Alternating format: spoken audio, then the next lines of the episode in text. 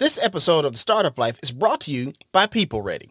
Startup Nation, you have a lot on your plate. The last thing you need to stress about is finding quality staff or the available work you need to be successful. Save time and headache by working with a trusted staffing partner that meets your everyday needs. People Ready is a national staffing provider with over 600 locations across the country and 30 plus years of experience serving people just like you. They specialize in a variety of industries, including retail, manufacturing, logistics, general cleaning, hospitality, construction, and more. People Ready understands that you're busy and on the go. That's where their mobile app, JobStack, comes in. Use the app to place orders or find work 24 7 or wherever you are. And as social distancing continues to change the way we interact with customers, colleagues, and our everyday lives, JobStack provides the ability to find the right temporary workers or work you need while eliminating the amount of physical touch points needed in the staffing process.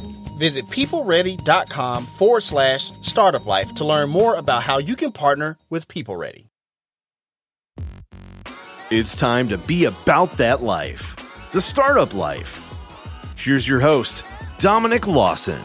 All right, Startup Nation. So I hope you're ready to receive some value today. My name is Dominic Lawson, and this is the Startup Life, the show for entrepreneurs and career minded professionals. You know, Startup Nation, today's content is very awesome. You definitely don't want to miss out on it. But unfortunately, we had some technical difficulties, and the first part of the audio it got a bit corrupted. So we're going to go into this episode already in progress with today's guest, founder and CEO of Breakwater Studios, Ben Proudfoot. Enjoy Startup Nation. Lion King and Mrs. Doubtfire and Lawrence of Arabia on, on VHS tape. Uh, I really wanted to be part of, of the world of putting on a show. Gotcha. And when I was a teenager, I got into doing sleight of hand magic. Uh, first, just kind of slowly doing card tricks for other kids in class, and then I got more and more into it. And I saw uh, a magician down on the waterfront on, in the port, Halifax Harbor, Mm-hmm. and named Patrick Drake. And I convinced him to take me on as his student, which he reluctantly did. and then we became great friends, and uh, that kind of set off a competitive uh, magic career. And I, I started competing uh, as a sleight of hand magician, and that took me to the international championships, uh, which I won when I was uh, 17 Right. and also to the the Magic Castle Junior program in Los Angeles, and and really started my my life as an entrepreneur. Gotcha. Um, in that I had a, I had to to make money to fly myself to these different places, and uh, so I I started my own business as a, a walk around sleight of hand magician at cocktail parties and birthday parties and weddings and stuff like that. So that's that's kind of like my origin story, and then really a big turning point came for me when I was invited to go to a conference in Las Vegas Right. um, after I'd won the international championship, and which is kind of like the place that you're you want to be if you want to be the best magician in the world. Of course. And I just did sense. not like Las Vegas. Gotcha. I just was like, I don't want to live here, and everything was kind of smaller than I had imagined it, right. um, and a little bit more smoky and and uh, just just didn't seem like the highest possible calling. Right. And I had made lots of little movies and things that I uh, had a lot of fun with with my friends in in junior high and high school. Mm-hmm. And I saw the video for USC Film School, Okay. and I said, it just, you know, I think it occurred to me that that could be something that I could actually pursue as a career. And that set off a whole different path for me. Gotcha. Gotcha. Thank you for sharing that. Man, what is it about, you know, like, you know, sleight of hand and magic that just just like super appealing to you even now? I'm just curious about that. I, I think for me personally, I'm a, I'm an intensely curious person. I Mm, want to know how things work Gotcha. why things happen. Right. So my personal reaction to a magic trick that I don't understand is I need to know how that happened. I need to know the method. And then that kind of paired with my desire to perform and interact with an audience was just this virtuous cycle of learning magic and creating presentations around it. And that really kept me invested. And then, of course, you get all this positive feedback from people. Of course. I was a pretty shy kid with huge stage fright when I was a little kid. Right. And so being able to do something that elicited people's attention and their interest and that I could do that no one else could do. It's like a really great thing for a, a teenager who's shy or like struggles with those things to pour themselves into. Um, and so all those reasons, it just really kind of clicked with me and started firing on all cylinders. Gotcha. Gotcha. Thank you for sharing that. Now, Ben, I, I want to ask you this, man, because like, look, you know, we, we know many, many of great filmmakers come out of, you know, USC. It's very prestigious film school, stuff mm-hmm. like that. Kind of talk about your experience about uh, there, if you don't mind. Sure. Yeah. Well, well, my first experience was getting rejected from the film school. Oh, okay. All right. Let's hear that. I came to USC uh, undeclared. A very wise admissions counselor said, you better apply undeclared and to the film school because chances are you're not going to get in. Gotcha. And I had good grades and everything. So I got a scholarship to the university, which I needed because it was so expensive. Right. And, uh, but I didn't get into the film school. So I came undeclared and kept applying over and over again to the production program which I never was accepted into. That's the hardest one to get into. Mm-hmm. And eventually I weaseled into the critical studies program, which is the theory program. Okay. Uh, which is essentially identical to the production program, with the exception of a couple um, classes where you produce short films. Right. And um, so that was my experience. So I, I really, um, you know, film school is, is you know, 25% education, 75% networking. Mm. I, I read that the other day. I was like, that's very true.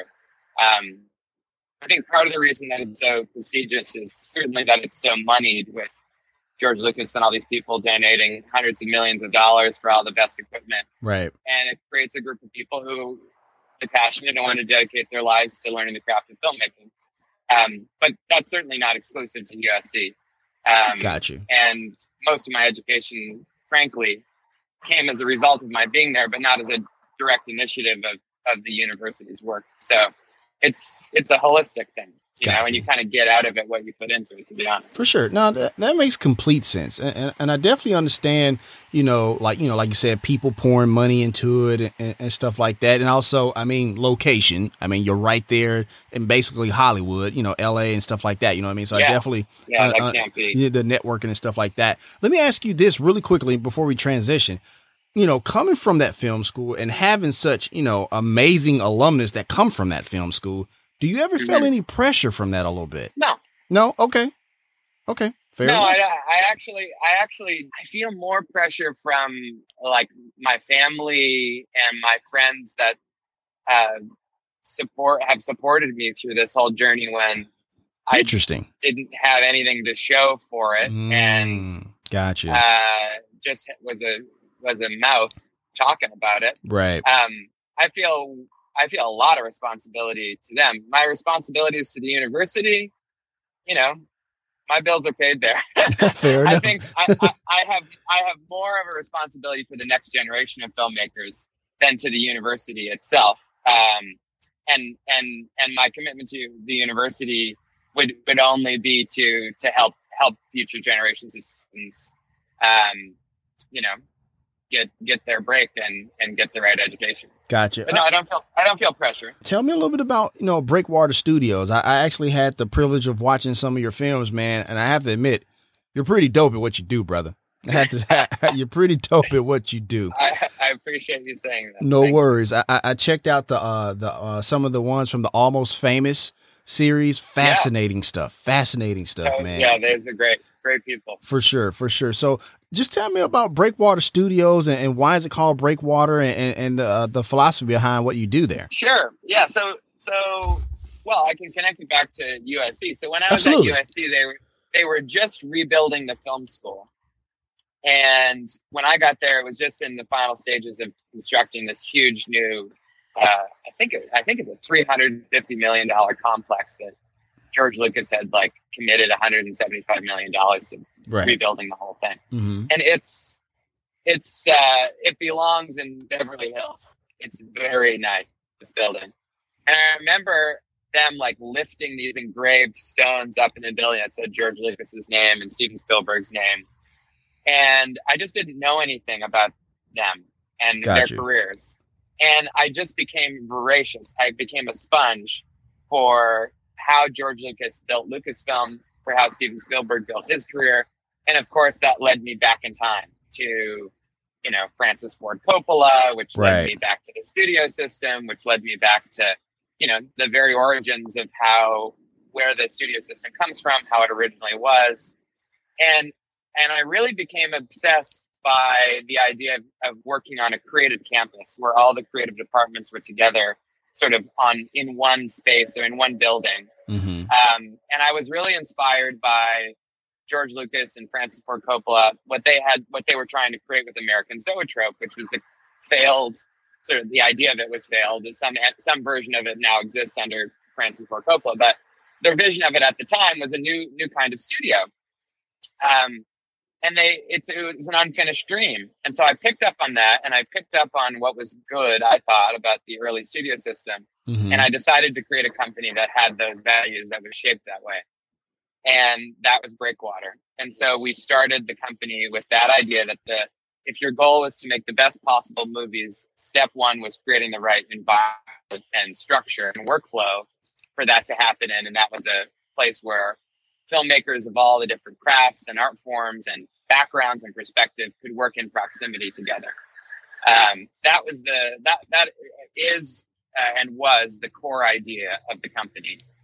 Got you. And Got you. I called it Breakwater Mhm. because, and it's it only as a story that grows in meaning for me, um, because my dad uh, just passed away. Mm, But sorry my to hear dad that. and I, thanks. Yeah, my my dad and I, when I was like 10, 12 years old, um, we our family has a little uh, cottage on the south shore of Nova Scotia. Mm-hmm. and we built mostly him with me helping a breakwater and a hundred foot uh, wharf out of railway ties. And we he, he sort of figured out how to do it himself and took cues from the locals and whatever. Anyway we spent all summer and built this thing and he we got help from our family and friends and and it, it wasn't too pretty but it was really sturdy Mm. and um, uh, then our neighbors kind of got this same idea, and they and they built uh, wharfs and breakwaters of of their own professionally. They had hired they hired people to do it. Right. And um, this next winter, there was a big ice storm, and everybody else's wharf and and ramp and stuff were all twisted and um, you know broken and collapsed, and ours stood strong that Hmm. that first winter, and um, that always stuck out to me as as poignant. Uh, Gotcha. even though it wasn't quote unquote professionally built, we we put a lot of love and care into it, Of course. and we did it ourselves Right. and you know the word breakwater it's a protectorate from the ocean and Right. i i thought that there ought to be a company in hollywood that rather than exploiting the people inside was a protectorate for the artists and for the movies where um, we can make things together and work to make a positive and supportive uh, place for creators rather than one that's just designed to make money alone I hear that. I hear that. Thank you for sharing it, and thank you for that transparent and sharing me, uh, sharing with us uh, that story with you and your dad. I appreciate that. And once again, my condolences, my man. Thanks. No worries, no worries. Once again, Startup Nation, we're talking to uh, Ben Proudfoot, the founder of Breakwater Studios. I want to ask you this, man, from a content creation standpoint, because you talked about earlier about how when it came to your experience as a magician and stuff like that, that curiosity was was, was really big for you.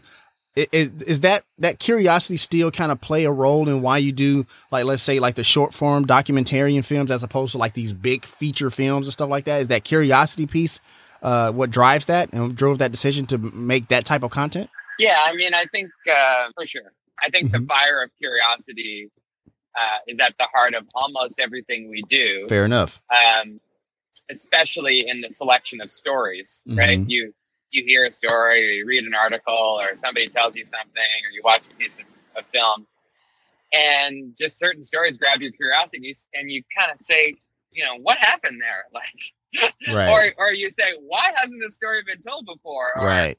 you say, you know, why has everybody been telling it this way? What about this way?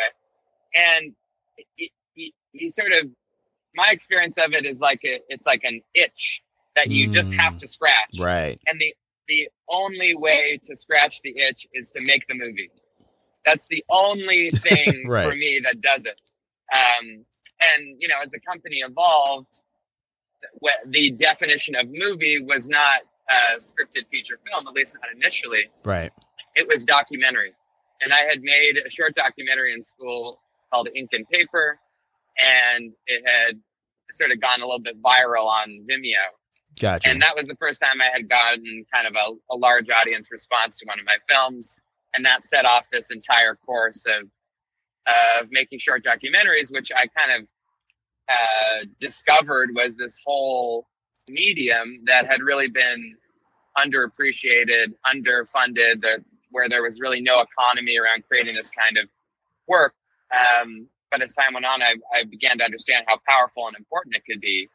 Um, and figured out a way to get it paid for by partnering with uh, brands uh, to do it, right. which which sort of takes us into the present day and how our current business model works. Yeah, I, I, I wanted to ask about that. So, kind of talk to me about like you know coming up with that business model. I mean, obviously it's working out for you, but but kind of talk about coming up with that business model and what does that pitch sound like in those meetings? Well, I, to be honest, I didn't really come up with it. Okay, Um, I knew, or at least deciding to come with that direct, go in that direction at least, right? Yeah, I mean, I knew that I knew that I didn't have a big treasure. Like, there's there's only a few ways to pay for movies, Right. right? You either have a big treasure chest of money that you got from somewhere else, Mm-hmm. and then you spend that to make a movie.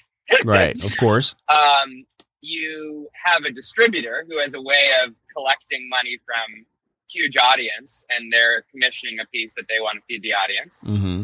Or there's some other backdoor way that you're able to align interests and get a thing funded um, and i wasn't into advertising but really my first client was uh, kirsten uh, falk at charles schwab Mm-hmm. and we did a project together and she was on the communications team there and she was really the first one that explained to me that there was really a way for independent filmmakers like myself to work directly with brands where I would get to tell the stories that I wanted to tell anyway and that could be beneficial enough to a brand that they would pay for it Gotcha. and that was a head scratcher to me when I first heard it. But really, now that I have the benefit of 10 years looking back, you know, where we are in time is a, is a, an era where traditional forms of advertising are extremely expensive and no one's paying attention to them. And so short documentaries have become a way for, uh, large companies to speak to their audience in a way that they want to hear from them. Uh, and it's also a way to save money. It's not, you know, a, a short documentary is not nearly as expensive as the 60 second advertisements that agencies have been selling to companies for years. And that um, efficiency and if something's cheaper and it's better, that's the way the industry goes. And so we're just now at the nascent stages of companies starting to figure that out. There's a lot of education that needs to happen uh, to continue moving that needle. When it comes to creating content and, and selling the story and and sharing the story, what are some of those things content creators should keep in mind? Because as we are in these unsettling times, we, we need great content to kind of sell the story of our business, sell the story of what we're trying to do to our customers or uh, brands and stuff like that. Kind of share your thought process when it comes to creating content. Yeah, well, well, first of all, I take exception to the word content. Okay, I'm sorry. My apologies. My apologies. No, no, you don't have to apologize. I think I think it's pretty it's pretty um, ubiquitous term, but Okay. but you know the reason why I say that, Dominic, is because I think the word content belittles um, Mm, what is actually there when it's good, which is art. Fair right? enough. I think that's kind of one of the bigger the bigger things that people have to realize. It's not about content creation; it's about storytelling. Mm, And and really, I think the thing is is that our world and uh, the, our who we are as a society it, are infinitely more media literate than they were just five years ago or 10 years ago.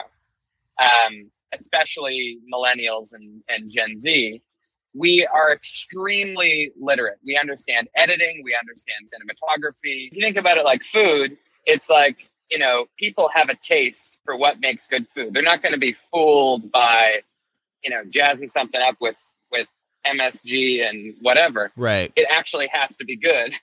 Of course. and of course. you know, I think a lot of a lot of brands and and um, you know entertainment companies are struggling with this because people aren't going to fall for crap anymore. right. And um, and the other thing is, people also are realizing more and more that businesses are run by people, That's true. and those people those people believe things. And as much as possible, it's not really a requirement of our generation, but as much as possible, we want to support businesses that we agree with what they believe right. and we support what they believe. We don't want to support a company or a person that we don't believe what you know in what they're doing. And so that combined with this really high sensitivity to, to bullshit, frankly, right. is creating an environment where brands are kind of uh, can can go one of three ways. They can either say what they believe in, right? Poster child of that is like Nike. Right. Be consistent about it. Be be loud and bold about it, Right. and put their money where their mouth is. Although Nike is not perfect in any Right. in any way, Of course. they can make something that is so bland that it could not offend anyone. That's what most companies do. Mm. It is so bland and with and safe and without opinion that nobody can really really criticize it and frankly nobody cares or pays attention. That's what most companies do. Got you. And then you have a, a really dangerous category which informs a lot of people's decisions, which is where the company steps out and tries to be bold, but people people call bullshit and say this this is clearly pandering or not in line with XYZ that you say you're you're a hypocrite basically. Mm. And I think the fear of becoming, you know, the the Kardashian Pepsi ad uh, puts a lot of companies in that sort of like safe, boring milk toast category of not really saying anything at all. Right. The challenge is is that over time, the companies that uh, keep making mistakes will lose their audience. The companies that don't say anything will lose the audience, and the companies that are consistent, clear, and bold about who they are will continue to gain a following. And you know that's that's where companies need to go is they need to understand that they need to be clear about who they are and what kind of stories they want to tell uh, because that eventually will be the survival of the fittest. The people, the company with the best story wins. The company with the most authentic statement about who they are, with the most consistent mission, Right. is the most admired company. Right. And we're already there, but companies haven't figured it out yet. For sure, for sure. You know, and, and I appreciate you sharing that because we're seeing a lot of companies, especially uh, now with you know a little bit of like you know social unrest with you know uh, with uh, police brutality and stuff like that. We're seeing a lot of brands that really kind of kind of step out there and and make you know what they believe in, heard, and stuff like that. Some that you know we really didn't even expect, like you know like a NASCAR, uh, if you will, when it comes to racism and stuff like that. So I definitely understand what you're saying and appreciate what you said for sure, Ben. Yeah, and I think I think really it comes back to a real fundamental question, Mm-hmm. which is what is the purpose of a company? Right. right? And you know, I'm not.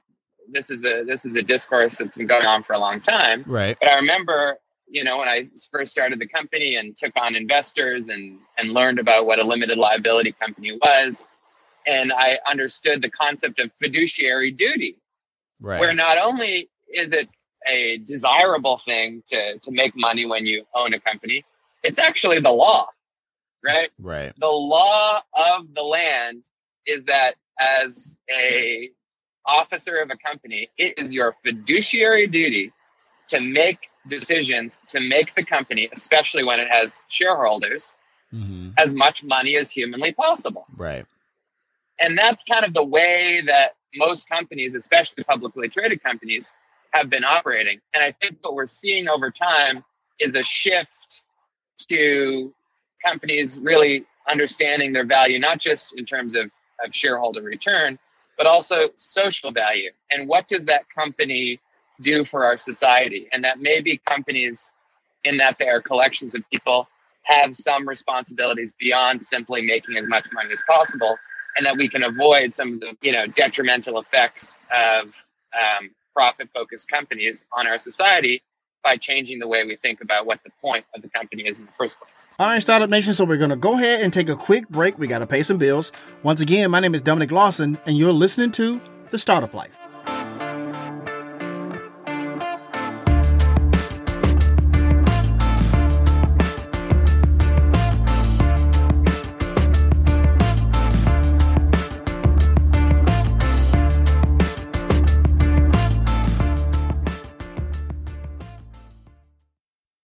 This fresh coat of the startup life has been sprayed on nice and smooth by Wagner and the Flexio series of paint sprayers. Startup Nation, my wife decided she wanted to rehab her childhood home. The goal was to fix it up and invite a nice family to rent it out. We knew one of the biggest jobs we had to undertake was painting. However, from the walls, the cabinets, and even the siding outside, it was going to be a big task. As entrepreneurs with a company to run, we knew this was going to take up a lot of our time, which is why we decided to get a paint sprayer. And after much research, we decided to go with the sprayer from the Flexio series from Wagner. Startup Nation, these sprayers are top notch because of its flexibility to paint or stain walls, furniture, cabinets, and more. It's 10 times faster than using a paintbrush, which was a big selling point for us. And you can paint or stain right from the can. It's also easy to clean in 5 minutes and being great for indoor and outdoor projects. A paint sprayer from the Flexio series clearly needs to be part of the arsenal in your garage. So if you're ready to stain your deck or like me, fill your daughter's request of a bubblegum pink room, up your game with a paint sprayer from the Flexio series by Wagner. Take it from me, your time will thank you. This episode is sponsored by Swanson Health.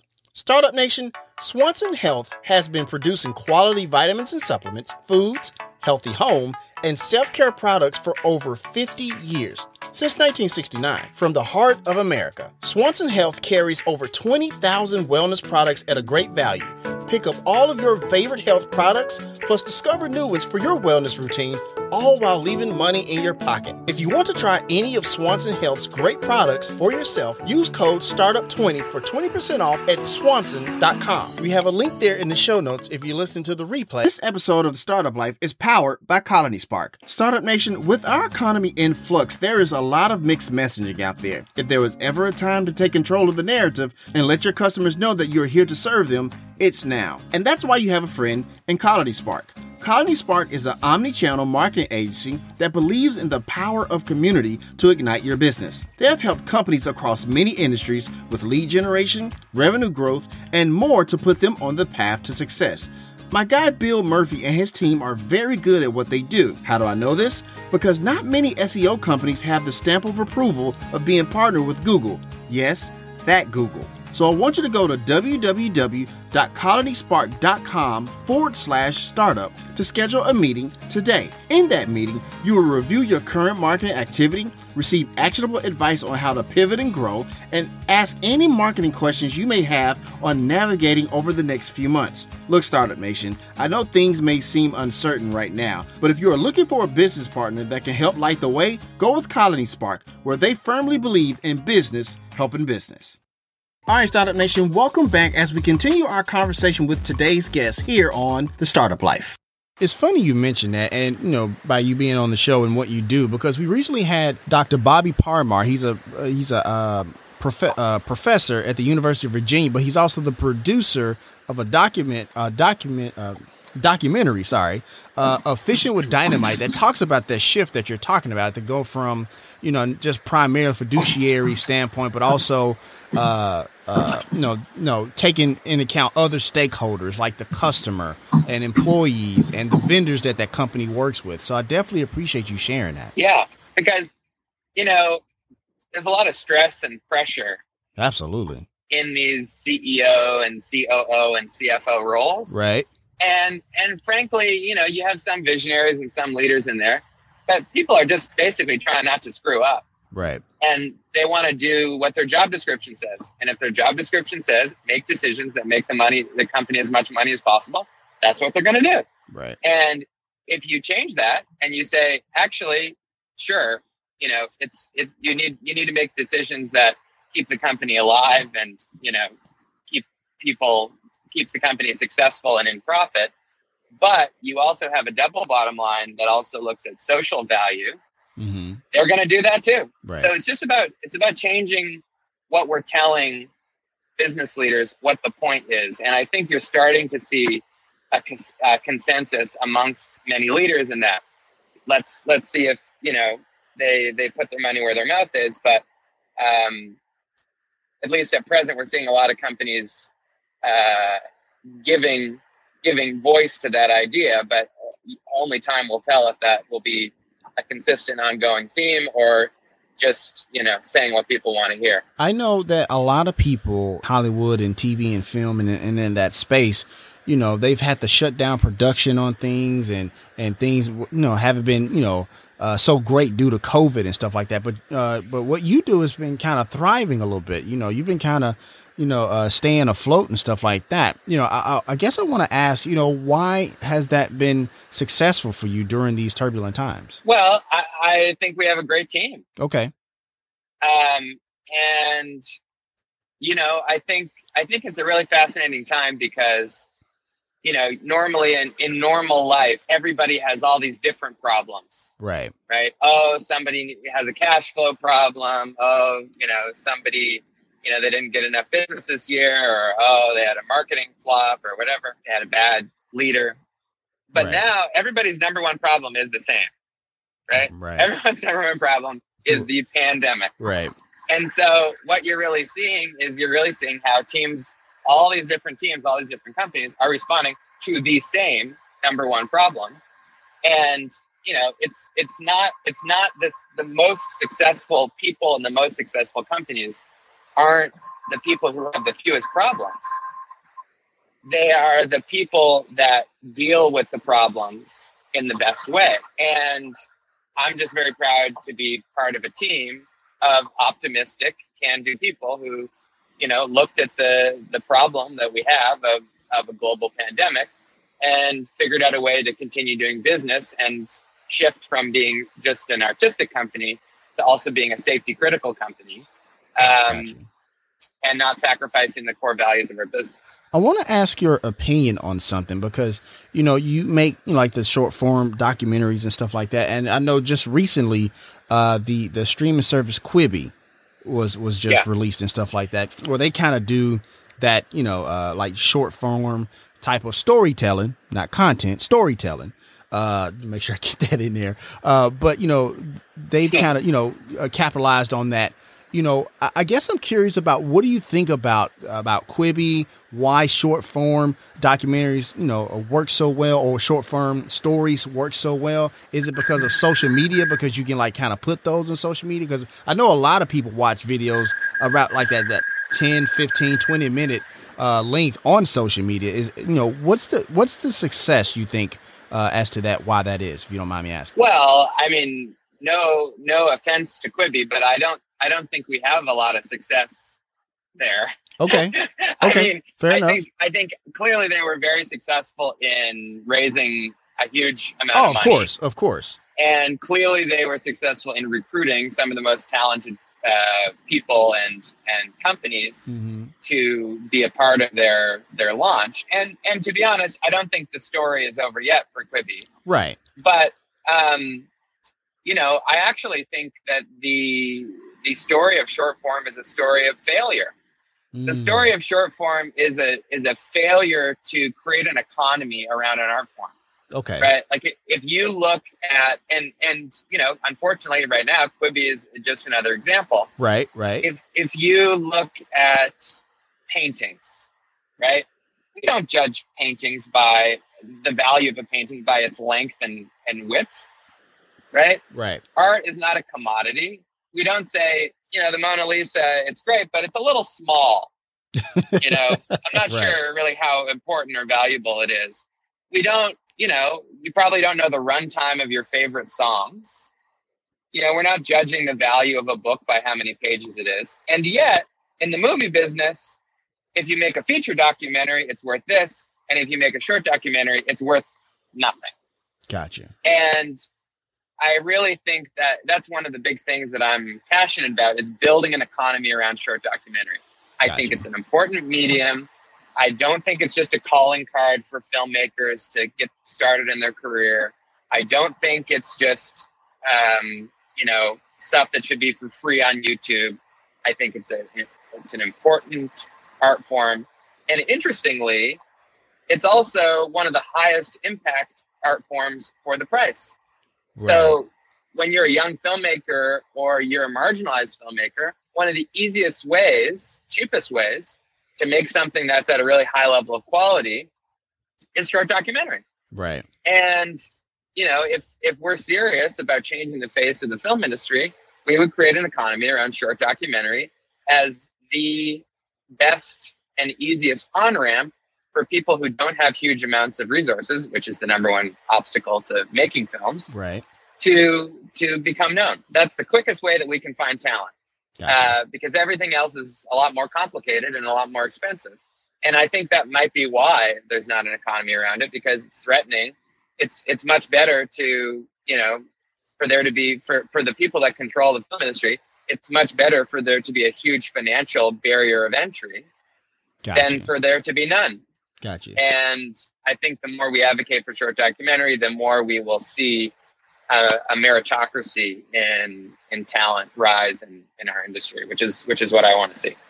Gotcha. I, I guess I meant more from the demand standpoint, from the consumer of the you know. Why do they like short? Yeah, yeah. I guess that's kind of what I meant because I definitely understand you're right because I know Quibi isn't. You know, you know. I, I guess like the fact that the demand was there is why it kind of gave birth to Quibi. Is that fair to say? I mean, barring you know, obviously it's not doing so well now, but the fact that you know that short form is in high demand and how we consume it and listen to it and watching and stuff like that, that that kind of came from the demand that Quibi would be even in existence, right? I guess that's kind of what I meant actually. And forgive Yeah, me, I- forgive me for for I- not framing no, that I- properly. I I do think that I think Quibi came from two big recognitions, okay, which are which which are, which are both accurate and good ideas on behalf of you know gotcha. Katzenberg and, and Whitman. Right, Number one, people are watching things on their phone. Mhm. Right. right, and number two, uh, people are watching short things, and those are both true.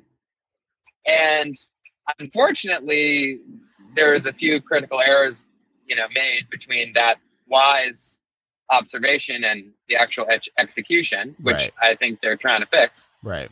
But um, I I think I think that's part of why short form is um, is flourishing because people are getting most of their media on their phones. That's true, especially in pre-pandemic, Right. probably post-pandemic two times, hmm right? Um, you're getting a lot of your information on your phone, and you don't want to sit there and look at your phone for two hours, right? Fair enough.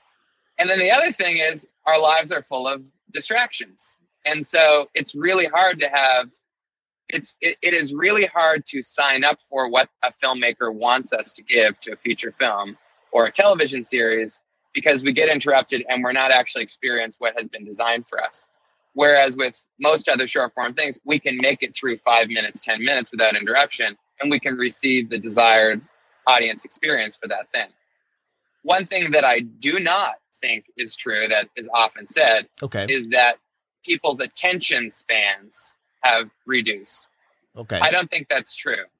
If you look at if you look at how people are binging, you know, 20 episode Netflix series or it's true. 18 episode podcast series, that doesn't that doesn't That's signal definitely to me that people's counterintuitive. Yeah. attention spans have gone down. right. I think what it I think what it does signal is that people are highly media literate and if it's crap, they don't have time for it.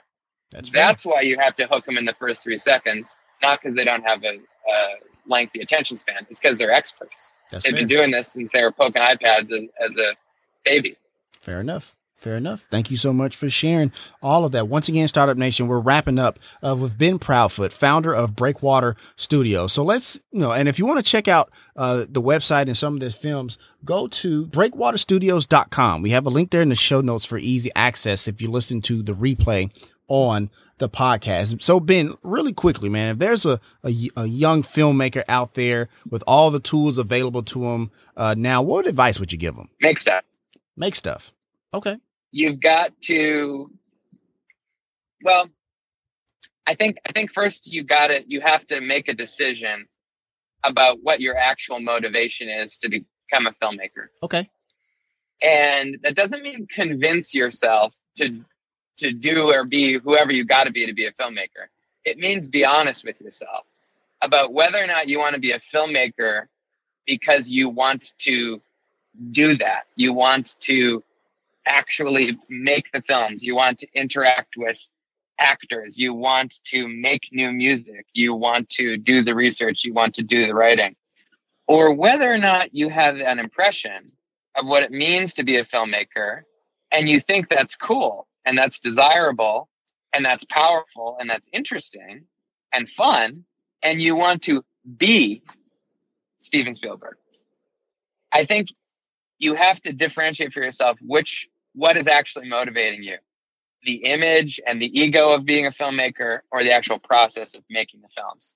Because we need more people who want to do it and we need less people who want to be it.